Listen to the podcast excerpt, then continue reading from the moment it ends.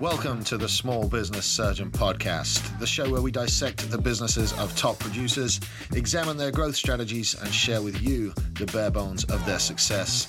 I am your host, Samuel Smith, and I'm glad you're here. Let's operate. Hey guys, what's up? Welcome to this week's episode of the Small Business Surgeon Podcast. And guys, today I have a treat for y'all. Uh, today's guest is an independent insurance broker, and he is also the co founder of Tent Hut, a non profit dedicated to housing veterans. Guys, please welcome to the show, Pedro De Leon. Pedro, welcome. Oh, thank you, thank you. I appreciate appreciate you joining, uh, having me here on the show. That sounds great. Yes, sir. I know we've been trying to get this uh, interview down for a while, so uh, yeah, it's uh, it's my yeah. pleasure to have you here, uh, Pedro. For the guys listening at home, just uh, just tell us a real quick thousand foot overview of uh, of who you are and what you've got to offer the audience today. Yeah, absolutely. So, um, yeah, you know, I've like you like you mentioned, I'm an insurance broker, but I started my my insurance journey in the financial services with New York Life and Mass Mutual and then decided to go independent after that because I was captive. Um, but during the process, is so it's I'm I guess you could say my story has been really different from other financial advisors. I got into the raising capital for tech companies, something that I, I didn't mention on my bio. Uh-huh. But um, I, some of my old clients were telling me like, "Hey, I don't want to invest into the usual, uh, uh, you know, uh, stocks and mutual funds and retirement things, but I want to, I want to invest into something out there besides there's uh programs that you guys you know provide. And i was like well let me find out. Mm-hmm. anyways knowing me i'm being curious just just um decided to go and and look around. And so i'm being in los angeles at silicon beach and then there's a lot of st- uh, tech startups. And i dived a lot into that world for mm-hmm. years. Uh, so um, I got to learn a lot about the different uh, programs that meet different uh, VCs and angel investors and what they look for, you know. So, oh, okay. Um, yeah. So I, I, when I say I'm, yeah, I'm an insurance broker, but it's more into that, you know. So did a did a lot of things, you know, worked with a lot of businesses as well, and, and their sense helping them with um, scaling as well. So yeah,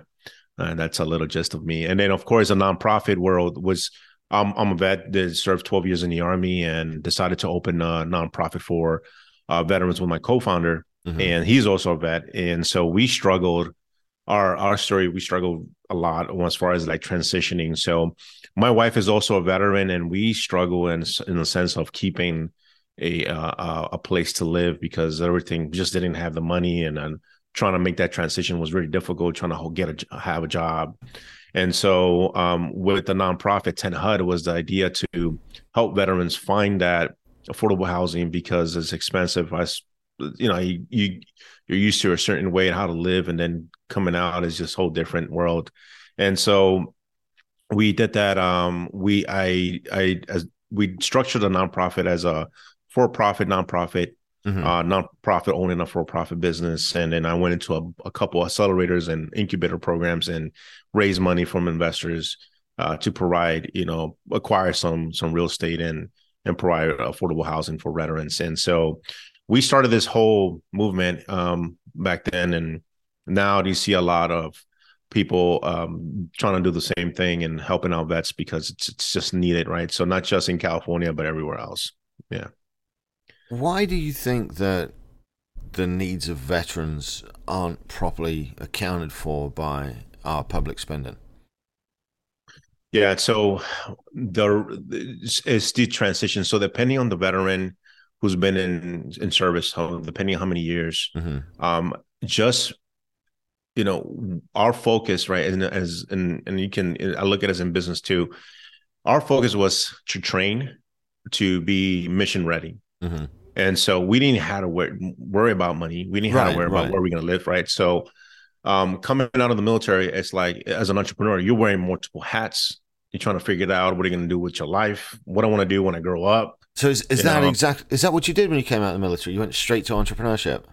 No, um, well, yeah, somewhat, somewhat, because I actually uh, I had a help from a sergeant who told me about entrepreneurship and uh-huh. everything. So I, I, started selling some insurance in, in, on the side, right? Uh, whenever I had the opportunity, but I never thought about being an entrepreneur, right? I just thought about like making side money, right? That right. was my side hustle money, right? So, but most of us, you know, uh, because we're so focused on our business, is that we didn't have the much the time to to make side income, and I Yeah. was so ingrained in it. I mean, I served 12 years, and that's the only thing I focused on. So it is difficult for us to make that transition in and say, okay, now you got to take care of yourself. Mhm. You know, you know, it's a whole different world for us. You know, so yeah, and everything is just um it kind of slows down for us and we like okay we don't we don't like this you know so so so how did how did you go how did you go through that yourself and then then like evolve that into uh, into a company what was that process like for you oh man um it's a little long story um it's very different. My approach has always been different. I have Uh-huh. an engineering mindset. I was originally that's what i was majoring in engineering and mathematics.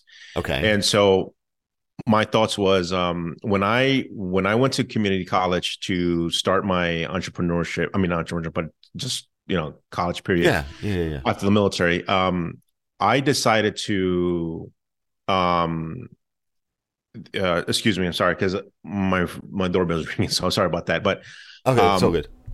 yeah uh, i decided i decided to go, go to school and then i was struggling with that but i didn't realize um, why i wasn't you know retaining things. So anyways um i did some research and i said i need to figure out what's what what's some modalities that i can use in order to retain and and just be you know able to continue with school right so I went in the route of binaural beats. I got into this whole world of just like training my mind, training my subconscious mind, Mhm. everything like that. And then so ever since then, I it helped me personal development, it helped me into entrepreneurship. Mhm. And when I got into entrepreneurship, I delved even more farther into um you know uh personal development so it's just like this whole thing and then it helped me a lot in in being more aware of myself right and and then of course you know take take control take action on things I wanted to do. You know, so yeah. no I, to- I totally get it it's hope that makes sense. Yeah, sorry because I doorbell ring. It's just you know Adds Uh, part of life, brother. It yeah. don't. Yeah, it, it'll be fine. It see, it adds authenticity to the podcast. It lets the listeners know we're real people. yeah. Yeah. Okay, So- so, yeah, so yeah, that was that was my process, man. what about personal development then? Because it, it, you know, I didn't catch on to the personal development thing till a couple of years ago. What what was that like for you, discovering personal development and adapting that to your business? yeah, um, a lot of it had to do with. I had a taste of it. I started reading the book, um, uh, Green, uh, uh, Think and Grow Rich, Uh huh. and I and I started doing kind of like an assessment of myself and said, what is that I can't, what is that I I don't have, or like what can I work on myself? hmm Because I'm seeing all these folks on on you know social media and TV that like they're doing pretty good. Right. Like, I want that. Right? I grew up in a hood in the Bronx in New York, Mhm. and so we used to I used to sometimes go to Wall Street, just walk around as a kid. I was in high school and like just kind of imagining myself like I'm I'm part of this. Oh wow, yeah, And that would be so- awesome. Yeah. yeah you know so um just very you know poor grew up you know poor family and um so when i started reading that book and someone introduced me and i just don't remember who it was they Right. I, I started seeing like okay it's all about the mindset but i wanted to and i dig deeper into that and that's how i um discover other modalities and i discover other process that can help me with my journey and i was not thinking about business Mhm. and I just when I got into business, I realized that how it's for me it was a, a smoother process to adapt to changes. Mhm. You know, so that's how um, my take on personal development has helped me a lot. And because um, my money story wasn't out good at all. I mean, all I remember is being told, "Got to work hard for your money." Yeah. um you know um other other you know some conscious things that i remember that have been told as growing up so it didn't help me with my personal life at the moment but i had to really work with def, uh diligently in order for me to make those changes you know? Yeah, yeah. Well, well, well done on that. Um, Yeah. so talk about because you said you sold insurance on the side for a little bit, and um, you know, before I was an entrepreneur in, my- in my teens and very early twenties, I I would always think about my side hustles while I was at my job, and then I'd get annoyed with my job because I was losing money off of my side hustles by not being hustling. So, how long did it take you to make that change from uh, from from having a job and and side hustling insurance to taking that leap of faith and jumping in and going all in on yourself. What was that process like? um, I just went with it. Uh, so as soon as I got out of the military, mm-hmm. I decided to go to college, and so just you know, kind of my process. But I was like, I don't really want to work for anyone. Right. That's what I said to myself.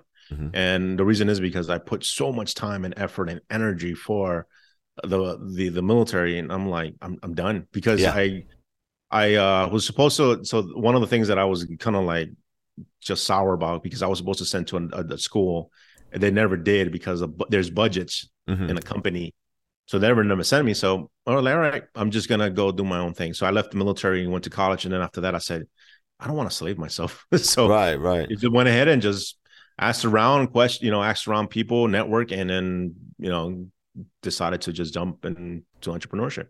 So, you know, so yeah, I'm just you know I'm curious. I'm going to pick a little bit at how you did it sure. because you know I've I've got friends in uh, insurance. I've worked in in real estate for for many years, and mm-hmm. you know just as in realtors, insurance agents have a, a very very high turnover rate. I think it's about ninety percent.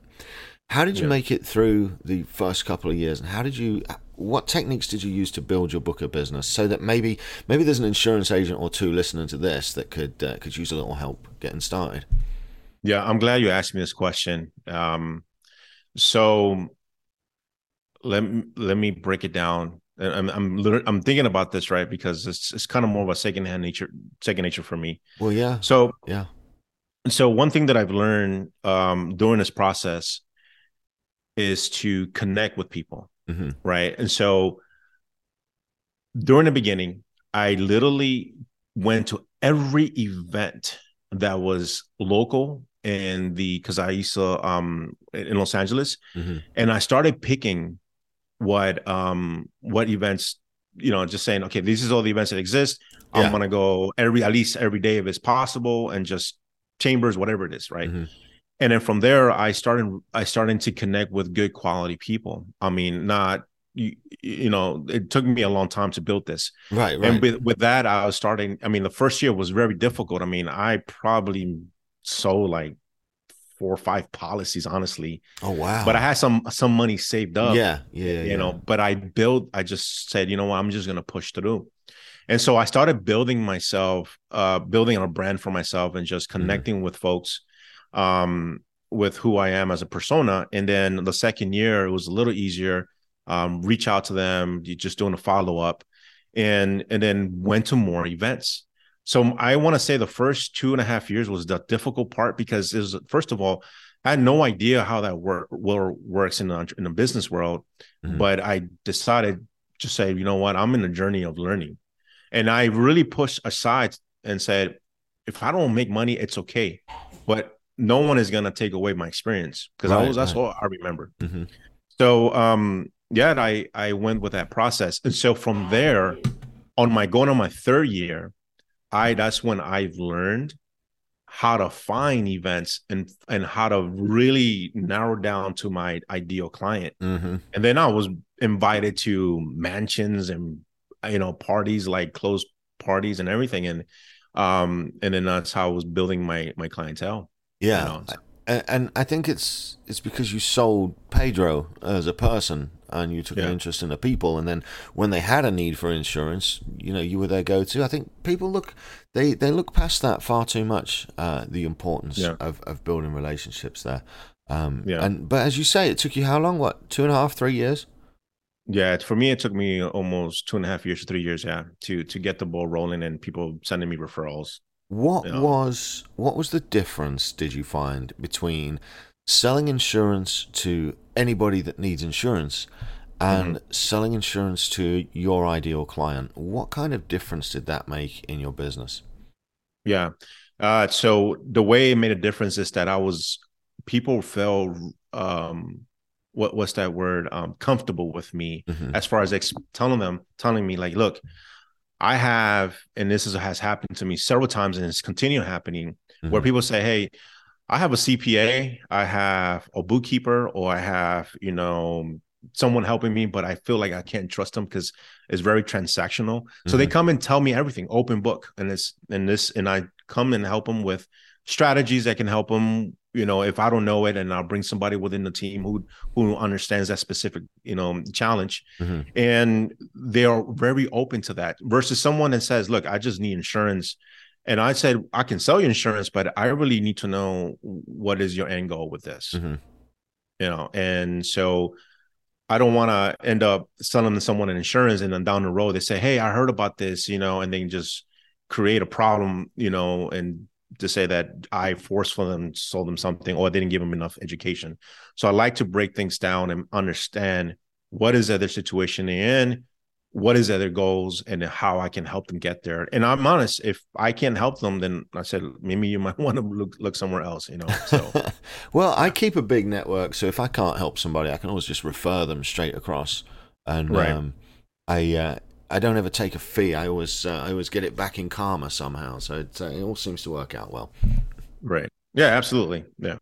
Man. So uh, my mind has gone totally blank. I was trying to remember the next question I had lined out for you, um, but no, it seems to have slipped my mind. So uh, we'll we'll have to skip to uh, to something else. Um, yeah. Dude, I just remembered it. So the buzzword right now, and it's something that's got me kind of interested because you know, I'm looking for a, a semi safe space to stack some money. But the buzzword right now is infinite banking. And I know that you are an insurance uh, broker that's also an expert in infinite banking. So, do you have a few minutes to talk the audience through infinite banking, um, maybe from as if they don't know anything about it? How about that? Because the the whole yeah. thing it, it, fascinates me. Yeah, yeah, absolutely. Um, infinite banking. So there is a lot of um, most carriers don't do it. So okay, let me take it back. So just know that if you're looking at something, be careful who you listen to, because most people think that this specific individual has like the tool for infinite banking and all this greatness that whatever you've heard. But the way infinite banking works is pretty much um, you're using a, a, a life insurance policy where you fund it as much as you can. And what it serves is serves for protection and also serves for uh, cash it builds a cash value. So it's right. like think of it as a savings right? And it has an interest rate um, it depends on the company. So it could be three three to four percent. Mm-hmm. and so what happens and i can tell you from experience what people what my i've done with my clients before is that they usually get a policy of 10 years to 15 or 20 years. Mm-hmm. um, and they come to me because most of them were, were new york life or mass mutual and they say listen i have i have used this policy. I funded as much as i could and now i want to tap into it. And so what they do is that they let's say throughout 10 years you actually have about 100000 as an example. You want to buy a property you mm-hmm. want to flip or buy a business or whatever it is that you want to do with that money. And you want to take 50 you know you can take up to 85 to 90% of the money in a cash value. Mm-hmm. so what happens is you go ahead and extract that money right? You borrow it but you're borrowing the money out because you don't want to get taxed. Right. So they give you as a loan. It's usually the loans depending on again on the company mm-hmm. is between 4 to 6% okay. And it's simple interest. You know so then use the money you can do whatever you want and let's say I've seen this with my previous clients where they take the money, they flip it, and then pay back the money that they borrowed, mm-hmm. and they put it back into the into the policy, and that's how they were able to. Um, but again, you got to start in the beginning. A lot of people really wants to find you know the instant gratification. This is a this is a process. This is nothing that is going to happen overnight. It's just mm-hmm. build over over years, right? So. Um, but if you have a lump sum, let's say if you exit exit your business, then you know you can take that money and put it into a life insurance policy.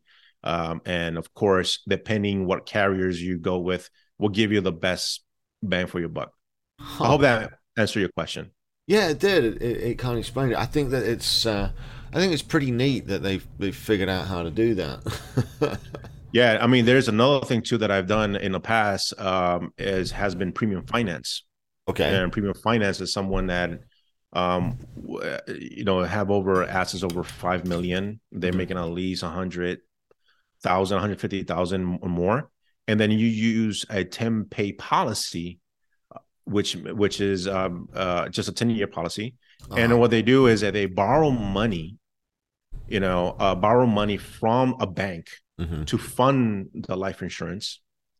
And then at the at the end of 10 years, there you need so in this process, you need an actuary person to kind of look at these numbers. And then from there, uh, on the year 11 or 12, the you can lapse the policy, meaning you can cancel the policy by taking the money out. Mhm. But during those years, instead of let's say, I'm just throwing numbers out here. Let's say you have to pay premium a hundred thousand dollars a year. Mhm. Now that's going to be less with using banks money. And so when and then and then from there after the 10 years, the goal with the cash value Mhm. is to use the the money in the cash value to pay off the bank and then take the rest Right, right. you know so that's how many people that's a premium finance but have to qualify for it you know so yeah Yeah, it seems uh, it seems a little bit uh, a little bit outside of my uh, outside of my pay grade. Um. How common is it for people and you know entrepreneurs especially to be underinsured and ill prepared for uh, some of the the, the curveballs that life throws at us? What do you find when you talk to uh, to business owners? yeah so usually you know we do an assessment on their business and when i go in i actually just don't focus just on insurance hmm I look at everything as a scope. And so pretty much when we see them that they're underinsured, um, we'll we'll ask them like, you know, tell me a little bit about this policy. Um, do you he even have uh, disability insurance in case um, you can't work for X amount of months because of some sort of injury or whatever? hmm And so we ask, you know, during the process, we'll find out exactly what are some uh, risk mitigations that we can provide for them by using these policies. Um, and if, are they set, if they feel comfortable, and do they have enough cash flow to actually provide, you know, to continue paying these policies? And so we look at everything holistically. And most of the time, I do see pe- most entrepreneurs put that to the side. Hmm either they haven't started or they are just under you know underinsured. And a lot of it has to do because they're so focused on the daily daily grind in their business you know so um, that's where we come in. But again in order for me to speak the language i like to understand the, holistically everything what they're doing with their business and then just kind of pinpoint and say hey this is some of some, some of the gaps that we can fill up help you you know put together um and and then help you have a steady business and um also it, it, it you know make yourself uh be at the ready like we say be at the ready for in case you know doomsday so to speak, right so was yeah, it Chris, was it Chris Rock that called insurance uh, in case shit?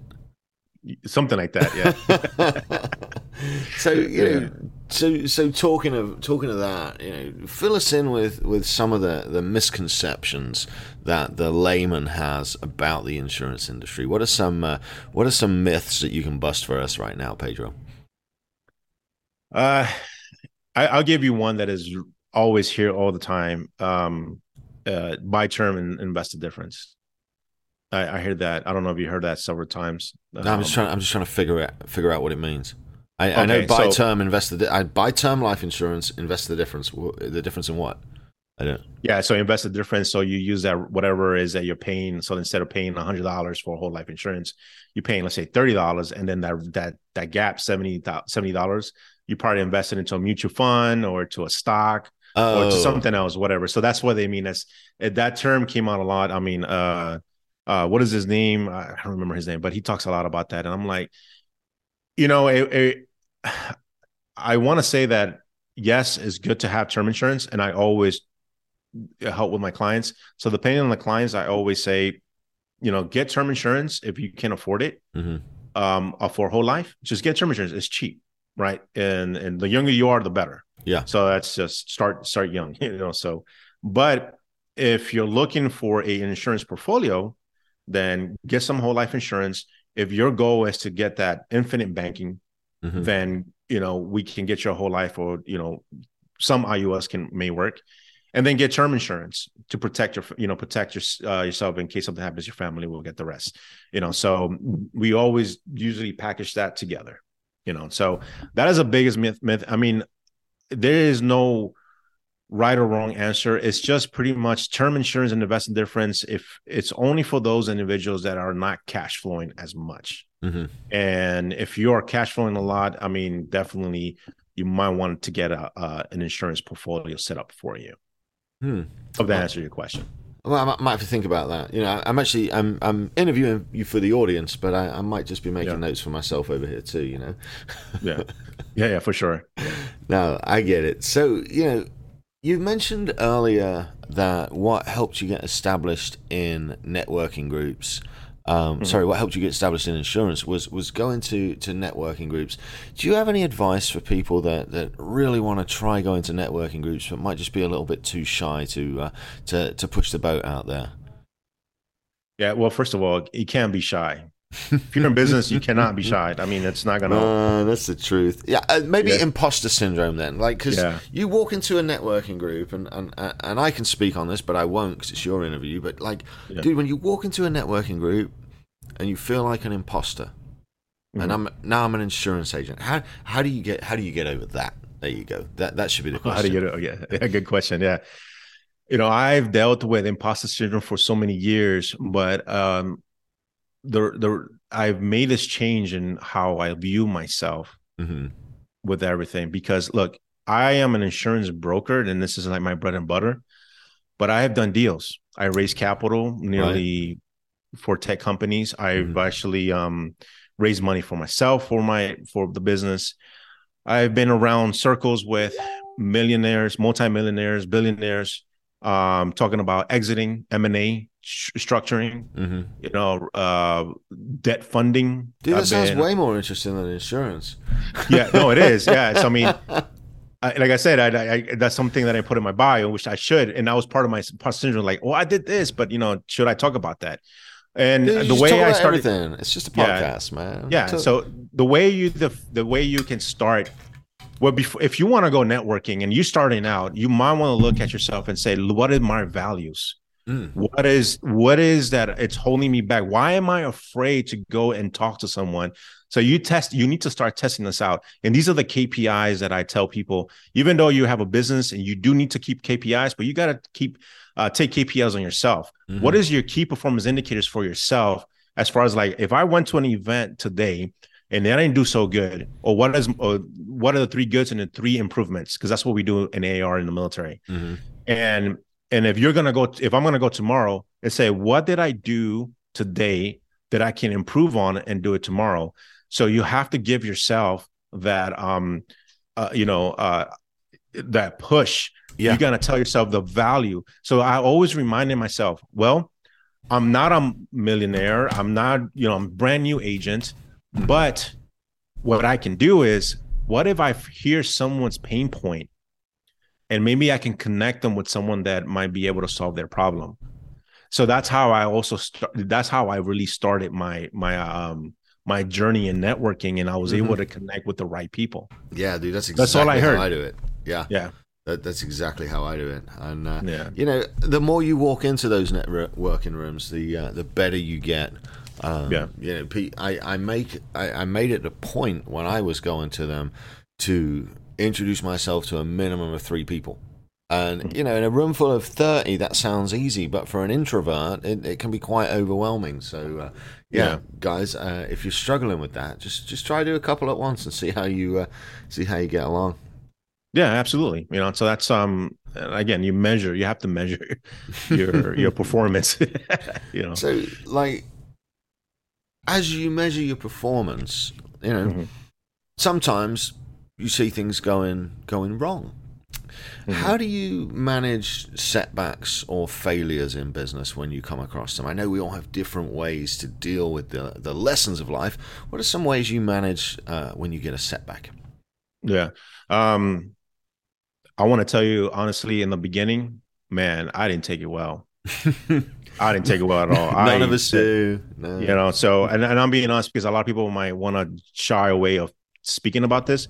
I don't mind about it because in the military we were taught that when you fail, you fail, and that's it. I mean, you got bodies, mm-hmm. and we don't want that. Mm-hmm. And so, in when I was in business, I kind of took that. I kind of used that same mentality. Oh wow! If I fail, like shit, no, no, I gotta, you know, this is, and I took it really bad, you know. Um, yeah, I can, but I can I've, imagine. Yeah. Yeah. And so I said to myself, if I'm whatever next step that I'm going to do, mm-hmm. I'm going to make sure I cover all my bases and I won't stop until I win, you know. So that's the mentality. And if, in now I don't see things as failures, but I see things as, um, you know, a I forgot what the word is, but it's more of um experience. Yeah, it's a lesson. Yeah, you know, lesson. There we go. Yeah, thank you. Yeah, so like yeah, so like life gives you the test and then teaches you the lesson. School yeah. gives you the lesson and gives you the test. So life life's very much uh, very much different from school. What, what would yeah. you say one of the hardest lessons you had to learn was? What in life period? Um. Uh, I want to say that's a good. Sorry, man. I'm putting one. you on the spot. You know. No, no, no. It's good. It's good because I was, uh, I was you know, it could be life. I, I, I meant kind of as an entrepreneur, but definitely life. Yeah. Life is better than life's a part of business too. So yeah. So this helped me. This helped me really take off with my business um, and any, everything that I've been doing um, to this day. Um, I dropped my ego. Yeah, that's a I hard one. Ego. That's a hard yeah. one, dude. Mm. Especially for the the way you're brought up and the way you're trained in the military. That's yeah. a that's a real. How did you, man? How did you manage to set that down? Was was there something that caused it, or a lot of people yeah. don't wake up and say, "I'm a, I'm gonna drop my ego, dude." Like f- for me, it happened by getting sat on my ass. Um, so yeah. so so I, am gonna tell you why. So um, um how actually and why too as well. But w- when I was in the military, and I want to say this because this most if veterans are hearing this you know the keep in mind is the ego really makes you break it right someone but usually you fail if you want to go in business mm-hmm. and so when i was uh when i was in the military out of the military man my ego was um i served 12 years i was in charge of x amount of people mm-hmm. you know i you know was in charge of of equipment that was worth over millions of dollars mm-hmm.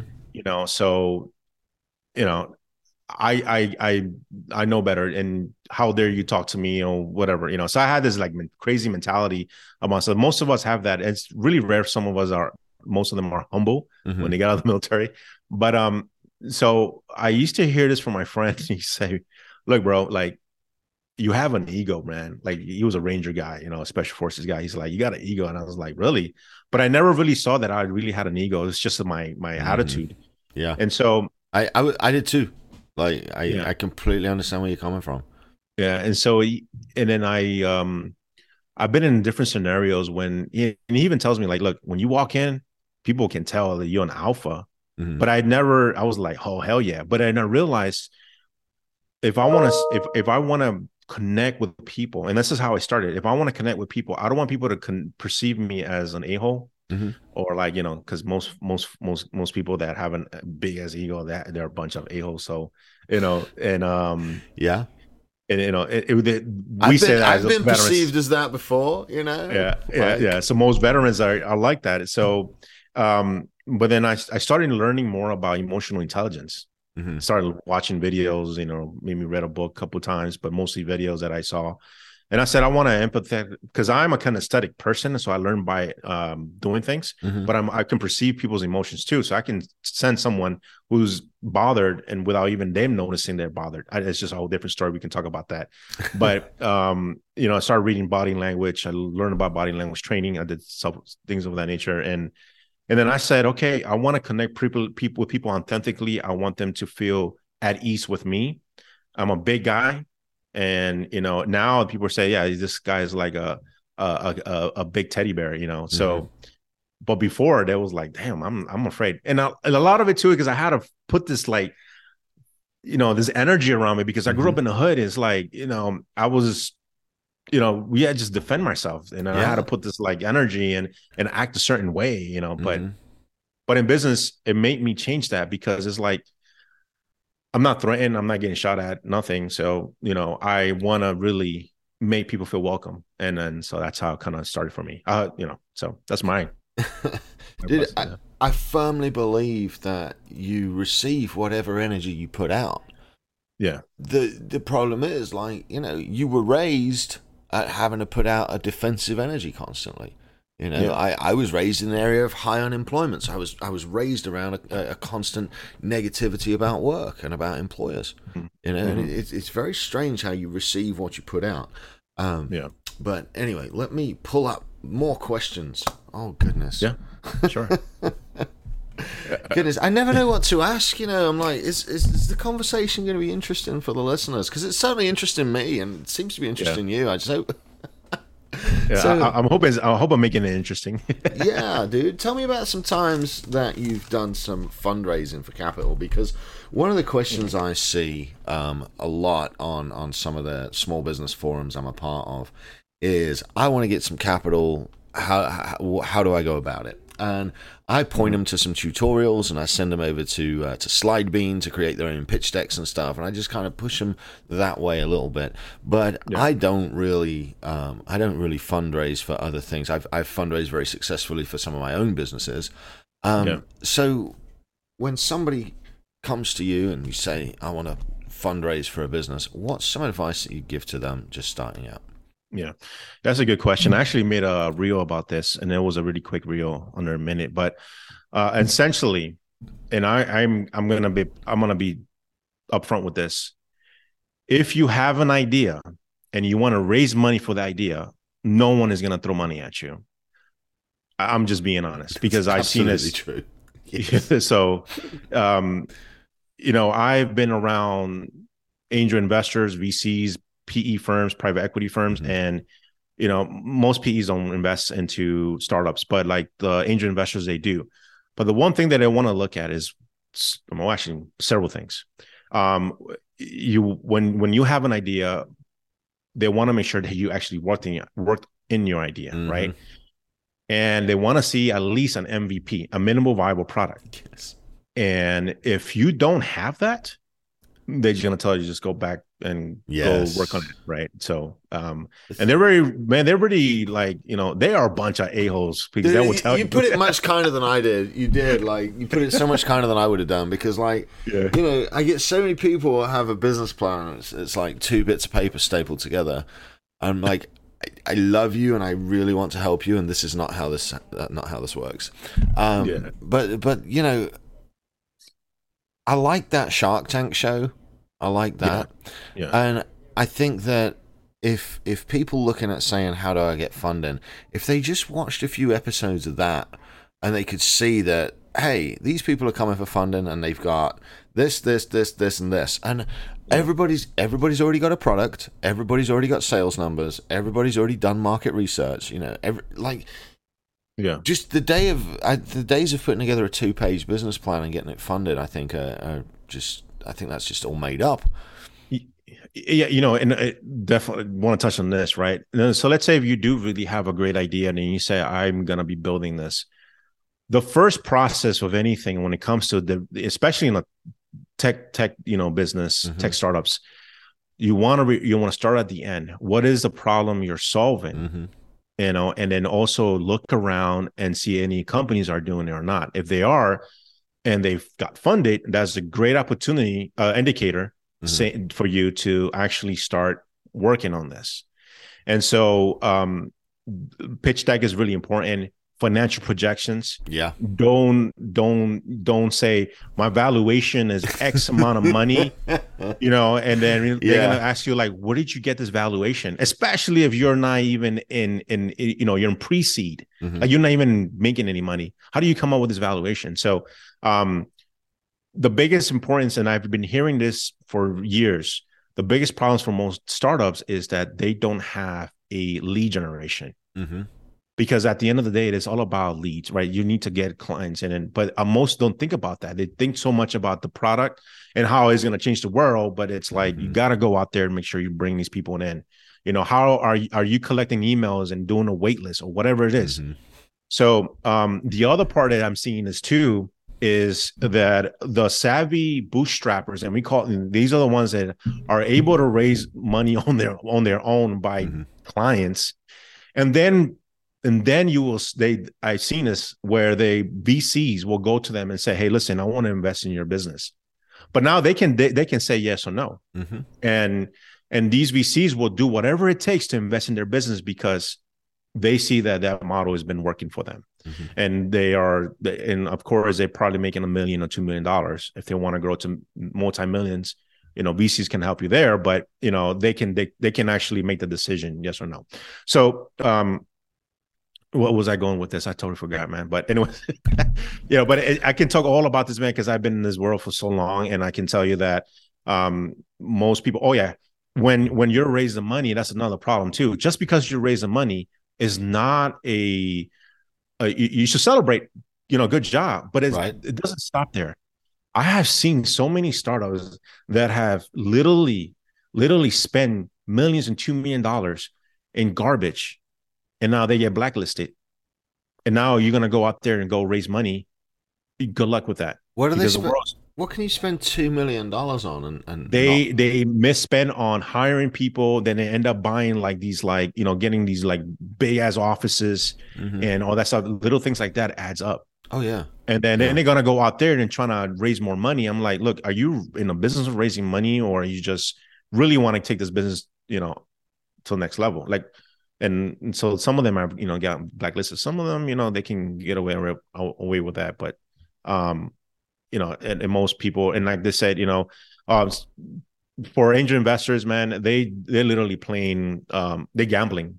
Right because right. they you know so they look at your team. Oh yeah the team management is that's what i was going to say. The team management is really important. Mm-hmm. so if you're going to raise money from an investor they want to look at your team your, your, your team or your board of advisors. If you don't have anyone and you're just a solo, you're not. Yeah, good luck, bro. yeah, yeah, you make a good point. So, um, yeah.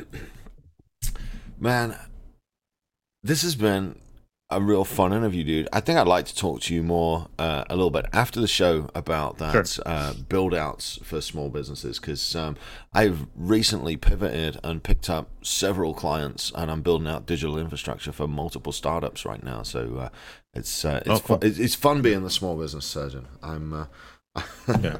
I'm enjoying it. So what else? Pedro. Um, I, I do have a couple of questions that I normally ask as we wrap up interviews, okay? So sure. um, they're, they're pretty easy. The first one we'll get into is this show uh, is aimed at guys that are behind us in the mm. years of business experience. They're aimed at the guys that are coming out of the military and looking at starting insurance brokerages. They're, they're aimed at the guys that, that are a few years back there. If you could go back and talk to them right now, what's one piece of advice that you'd want to give somebody that's uh, just getting started? I just getting started. Um, if you're gonna start a business, any kind of business, make sure um, you you put you you hire someone who's gonna do your marketing. Mm-hmm. If you're look if you have some money stashed a little bit, or you happen to get a loan, make sure you get a good marketing team, mm-hmm. someone that can actually uh, automate your business, um, your CRM system, your advertisement, all that stuff, because you got to put yourself out there, you know, um, as a business. Mm-hmm. But also, you got to do it for your own personal. Yes. You know, you you know, like how we do it in Apex, you know, build yeah. your machine, you got to put mm-hmm. content out there by yourself, things mm-hmm. that you learn. It doesn't matter if you're brand new. Just say, hey, you know, I learned about this um, what do you guys think? You know, yeah, just throwing, you know, something out there, but and, and, you yeah. have to build a brand. Absolutely. And can I add to that? For the love yeah. of God, don't pick the cheapest marketing company. pick oh, no. the one pick the one with the references, call around, ask ask for references. Um, yeah. dude, I was shocked to understand that the average marketing company client relationship is under 6 weeks. Oh wow! I was I shocked that. at that. So yes, wow. uh, amazing advice though. God, most entrepreneurs don't know anything about CRMs and lead generation and follow up mm. or anything else, and uh, that's that's why I have oh, yeah. a job. You know, follow up is follow up is key. follow up is king, yeah. and you know that, yeah. that's literally why I have a job is is helping entrepreneurs understand that. So, uh, dude, I have one last question for you, Pedro. Um, number sure. one, thank you so much for coming and hanging out with us for the last forty five minutes or so, dude. It's been uh, it's been fun learning about you and learning about all the stuff you do.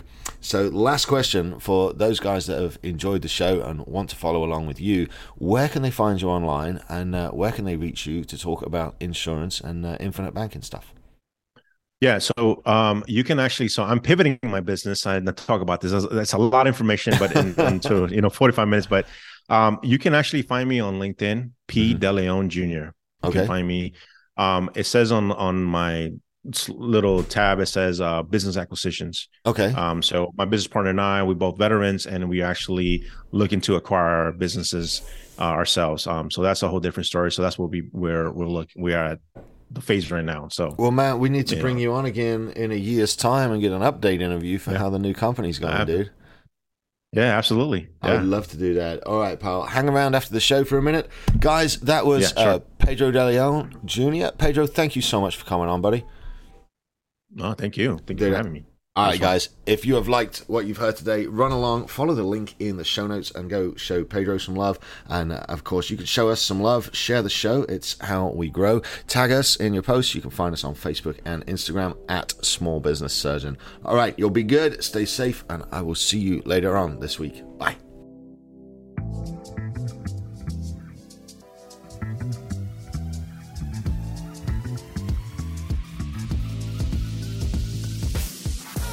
This has been the Small Business Surgeon Podcast. If you've made it this far, you clearly like it.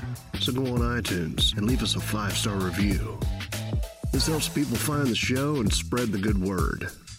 Share with friends and follow us at Small Business Surgeon on Facebook and Instagram. Thanks for tuning in, and we'll see you for your follow up next week.